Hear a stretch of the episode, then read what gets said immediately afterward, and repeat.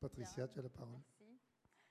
Donc, je tiens tout d'abord à remercier euh, Michel Marteller et, euh, que j'ai rencontré aux Journées de Chamonix et le comité scientifique de Scolope qui a retenu ma proposition.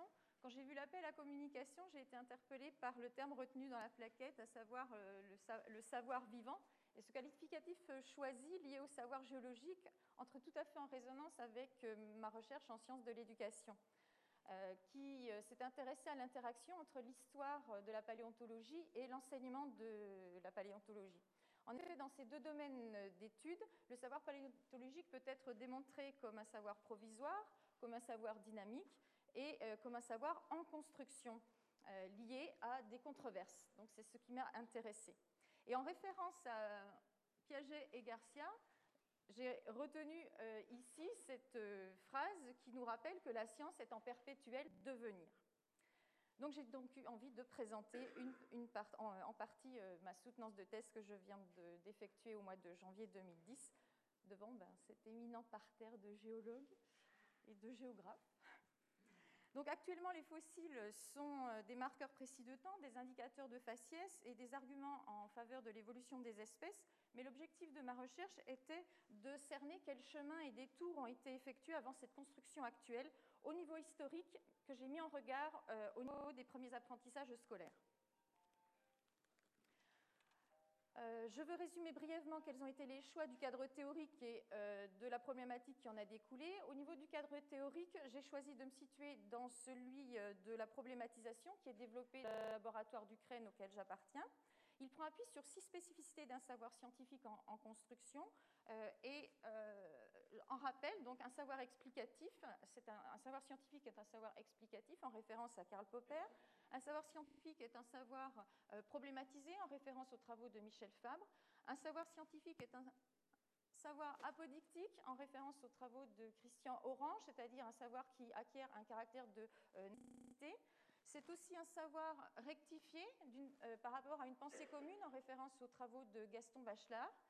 C'est un, travail, savoir qui s'est construit historiquement et les travaux de Gabriel Gau, euh, Stéphane Gould et ultérieurement euh, Rudwick et euh, François Berger aussi m'ont fortement intéressé, Gabriel Gau étant mon deuxième directeur de recherche avec Christian Orange. Donc par rapport à ces cinq spécificités, ce que l'on peut retenir dans tous les cas, c'est aussi l'idée que c'est un savoir qui s'est construit collectivement et euh, socialement. Alors, par rapport à la problématique de cette recherche, j'avais une visée essentiellement épistémologique pour euh, cerner euh, une comparaison euh, d'une dynamique de construction de la connaissance paléontologique, à la fois dans l'enseignement, par l'étude d'un corpus de situations de débat scolaire à l'école en cycle 3, donc des élèves de 9-10 ans, et en quatrième de collège. Et deuxième élément du corpus, les controverses historiques. Donc dans tous les cas, ces situations de débat et ces controverses historiques m'amenaient à la question principale, quelles sont les raisons qui sont entrées en conflit dans les différentes communautés discursives à propos des fossiles, ceci par rapport à trois problèmes, euh, l'origine des fossiles, leur nature et leur analogie et leur mise en histoire avec les vivants actuels. Voyons maintenant euh, les grands principes qui ont guidé les choix méthodologiques de la recherche. Euh, et je retiendrai aussi finalement une, démarche d'enquête qui m'a passionnée, que ce soit au niveau scolaire euh, comme au niveau euh, historique. Donc, dans un premier temps, les enquêtes dans les classes et dans l'histoire des sciences, dans les archives de l'histoire des sciences, elles, elles s'est faites séparément. Et euh, à un moment donné, il y a un premier point euh, commun qui a pu être retenu, non seulement donc une forme discursive euh, au sein des communautés étudiées, mais un fond de controverse, avec ici une mise en tension du point de vue conceptuel entre des savoirs apodictiques, donc justement qui acquièrent un caractère de nécessité, et une pensée commune qui pouvait donc entrer en conflit. Deuxième point commun de la méthodologie, c'était euh, de pouvoir euh, permettre un parallèle à effectuer entre l'histoire des sciences et l'enseignement de la paléontologie quand il y avait un problème commun qui était euh, discuté en conflit avec un obstacle épistémologique aussi. pourquoi pourquoi avoir choisi des temps de débat? Pour moi, il me semblait que ce sont des temps forts par rapport à une demande d'argumentation qui pouvait être favorisée entre différents protagonistes et puis, ça peut être aussi considéré comme des pratiques euh, de référence pour des savoirs qui ne sont pas encore stabilisés et qui sont soumis donc à l'opinion.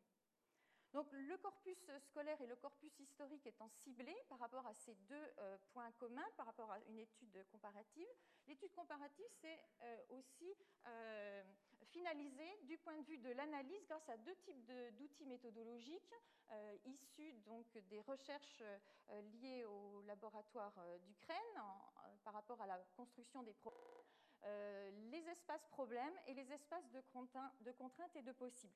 L'intérêt de ces outils, c'est d'arriver à clarifier la construction dynamique d'une pensée et de cibler des interactions entre questionnement, réponse et objection et aussi de cibler la nature des arguments, leur fonction et leur mise en tension entre des arguments euh, empiriques et des arguments euh, de modèles explicatifs.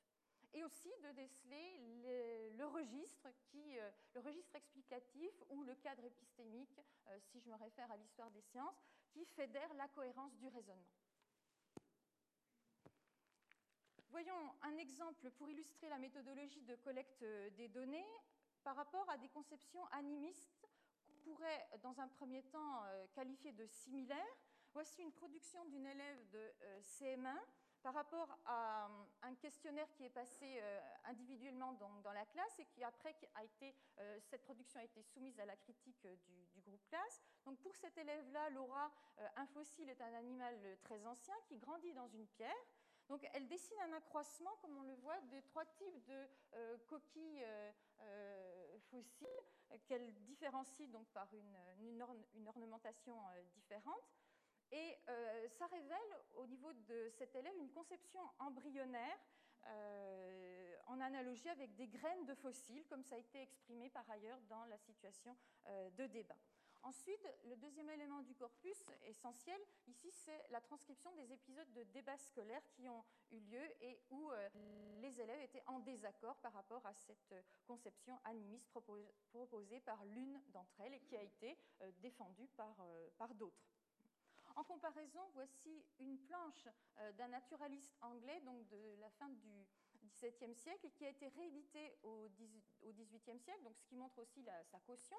Euh, ce sont 20, euh, 20 térébratules qui sont rangées par ordre croissant. Et dans la légende en latin qui était associée à cette euh, planche de, dessin, eh bien, on, était écrit 20 exemplaires de térébratules de la même sorte ont été rangés petit à petit pour démontrer un accroissement.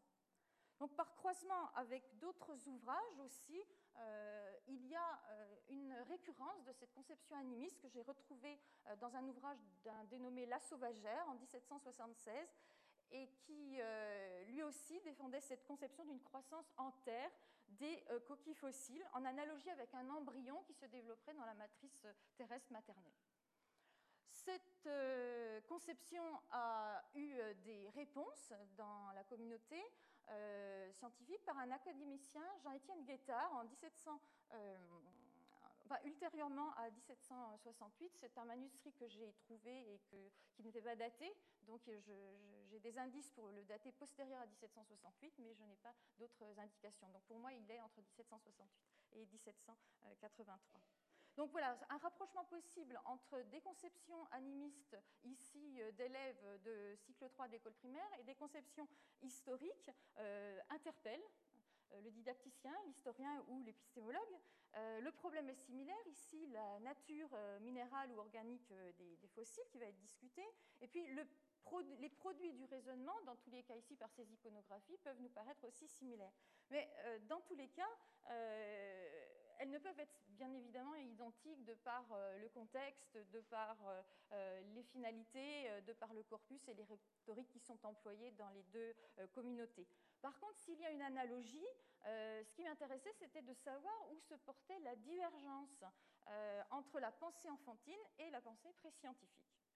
Alors, j'ai démontré qu'elle pouvait euh, résulter des processus différents, justement, de construction argumentative dans ces deux communautés discursives grâce aux outils méthodologiques de la problématisation.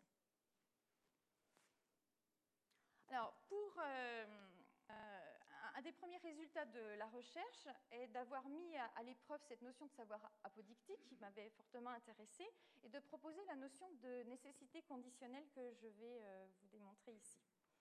Donc si je prends le cas des euh, premières nécessités qui vont être construites, euh, la nécessité d'une origine naturelle, essentiellement marine, et d'une nature organique euh, des fossiles, eh bien, il y a euh, en conflit avec ces nécessités des conceptions animistes, donc comme on vient de le voir, qui envisagent une formation in situ des coquilles fossiles dans la Terre. Et puis, il y a aussi rencontré en histoire des sciences et dans les classes une conception artificialiste qui envisage une intervention humaine plus ou moins euh, plus ou moins importante, carrément une sculpture par les hommes préhistoriques ou euh, éventuellement un transport.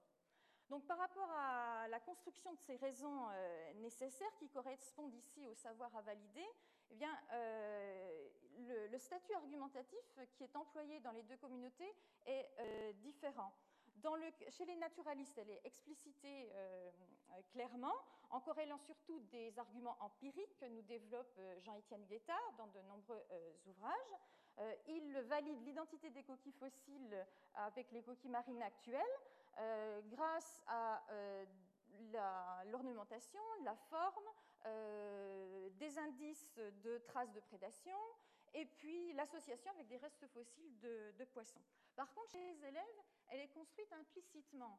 Euh, c'est-à-dire qu'elle est construite en miroir des impossibilités qu'ils évoquent pour lutter contre les conceptions animistes et artificialisme. Donc pour eux, il est impossible, dans tous les cas, de dissocier euh, à un moment donné, euh, ils le disent clairement, la croissance et le vivant. Et puis, ils envisagent aussi l'impossibilité que les hommes préhistoriques aient une expertise suffisante pour euh, arriver à tailler aussi finement euh, des, objets, des objets fossiles, d'autant plus s'ils sont complètement intégrés dans la roche. Donc de cette première nécessité découle une deuxième nécessité qui va être construite aussi euh, dans les deux communautés, celle d'une pétrification dans un milieu aquatique, salé ou calcaire. Alors chez l'académicien du 18e, Guettard, c'est une nécessité à nouveau qui est corrélée à des observations empiriques de moules incrustés dans les fontaines pétrifiantes. Et puis pour les élèves, ils l'évoquent comme une simple possibilité, euh, dans la avec les concrétions calcaires des grottes de Franche-Comté. Enfin, une troisième nécessité, celle d'une ancienne mer retirée qui formait euh, les montagnes.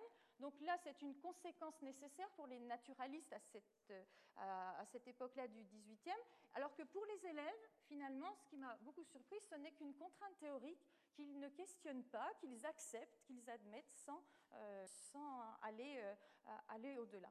Donc pour moi, ces, trois nécessités représentent des objectifs d'apprentissage et un, basculement entre euh, l'impossible possible et la contrainte théorique pour arriver justement à faire en sorte que nos démarches de séquence permettent aux élèves d'arriver à concevoir donc les nécessités sur, ces trois, sur ces trois points-là.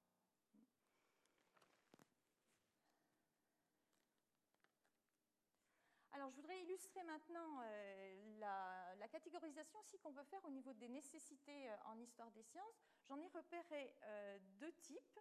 Et je vais illustrer avec les trois protagonistes du XVIIIe siècle, donc des protagonistes contemporains qui se sont répondus indirectement par différents écrits. Donc si je prends ici un des premiers protagonistes, c'est Voltaire, qui nous dit dans ses singularités de 1768, pourquoi donc imaginer que des coquillages des Indes sont venus s'amonceler dans nos climats comme nous en avons chez nous par millions. Alors effectivement, pour Voltaire, euh, il y a une impossibilité de concevoir le déplacement des mers. Pour lui, c'est complètement inacceptable. Les lois physiques admises ne, lui permettent pas de penser euh, ce déplacement des mers chaudes des Indes, et encore plus inacceptable si on doit, à partir des mers, euh, envisager que ces, mers aient formé des montagnes qui ont donc une altitude considérable. Donc,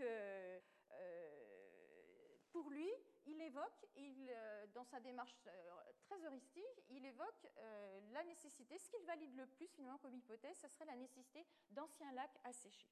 Donc,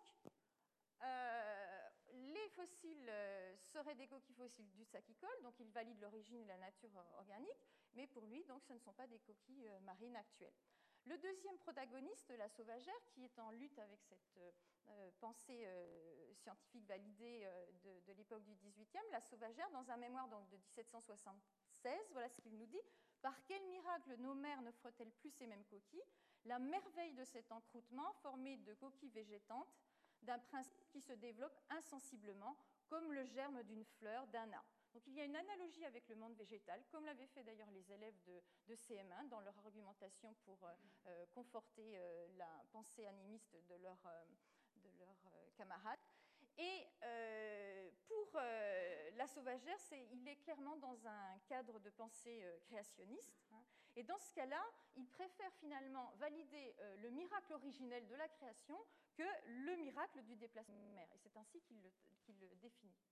Donc il y a carrément euh, une pensée euh, rétrograde d'impossibilité même d'une nature organique et d'une origine d'anciens vivants. Et donc lui, il préfère euh, euh construire la nécessité de végétation spontanée des euh, coquilles fossiles. Donc il y a un problème insurmontable pour ces deux euh, protagonistes à Guettard. même la sauvagère, à un moment donné, plus tard dans son écrit, dit ils se vantent d'être sages et ils sont devenus folles. Donc c'est vraiment pour lui une folie conceptuelle. Et euh, l'un, donc Voltaire, euh, invalide euh, l'origine marine, l'autre invalide carrément la nature organique des fossiles. Euh, ils réfutent tous deux cette généralisation des coquilles fossiles marines. Donc les nécessités ici sont construites dans des cadres, différents et elles, vont donc, elles sont entrées en, en conflit.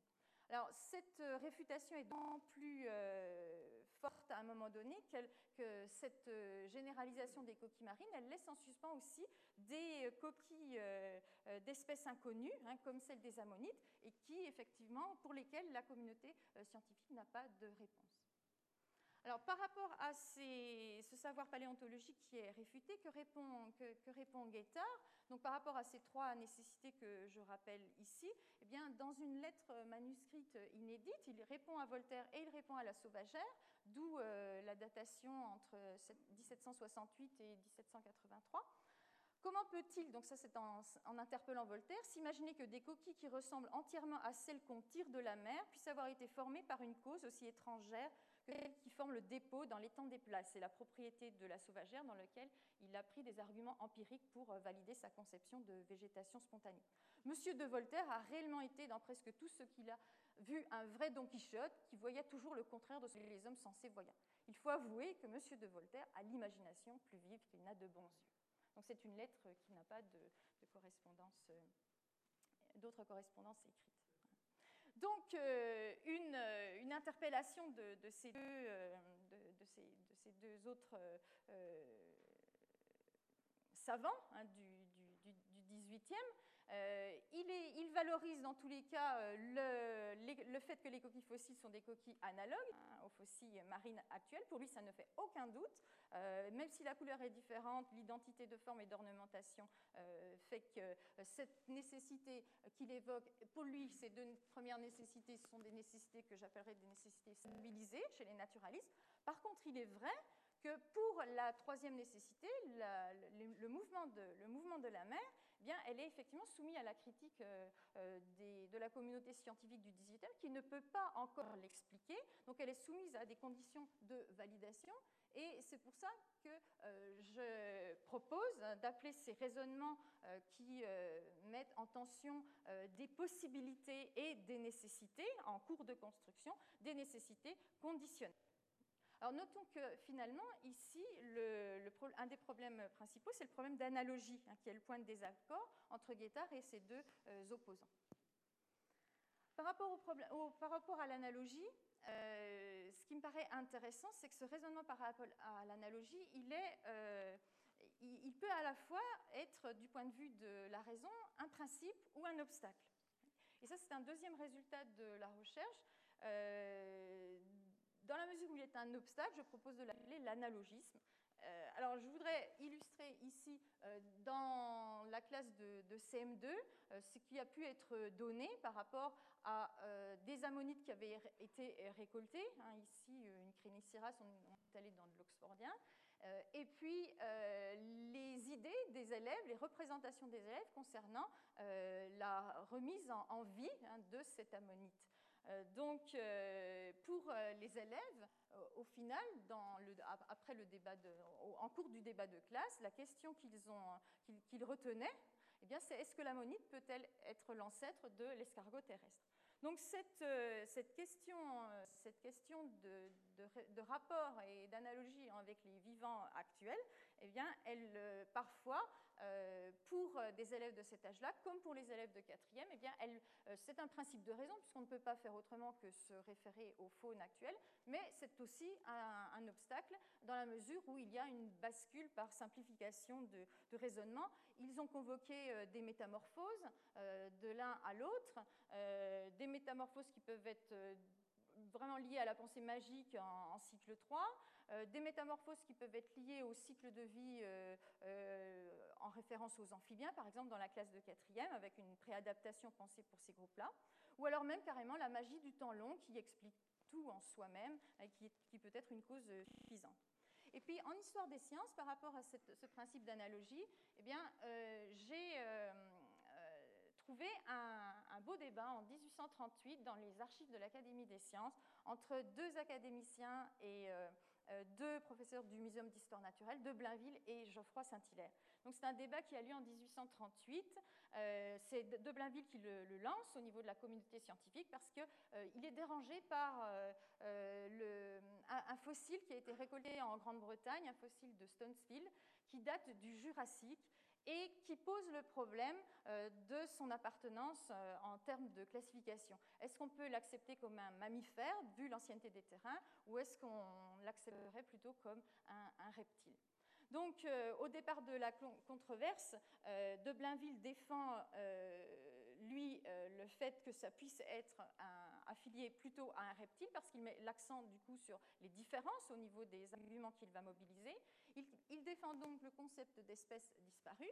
Et puis, par opposition, le camp avec Geoffroy Saint-Hilaire, puisqu'il y a tout un ensemble de, naturalistes qui, euh, qui, se répondent, euh, lui met l'accent sur les ressemblances entre les mammifères fossiles et actuels. Et du coup, il défend une autre conception qui est celle des espèces et des organes analogues.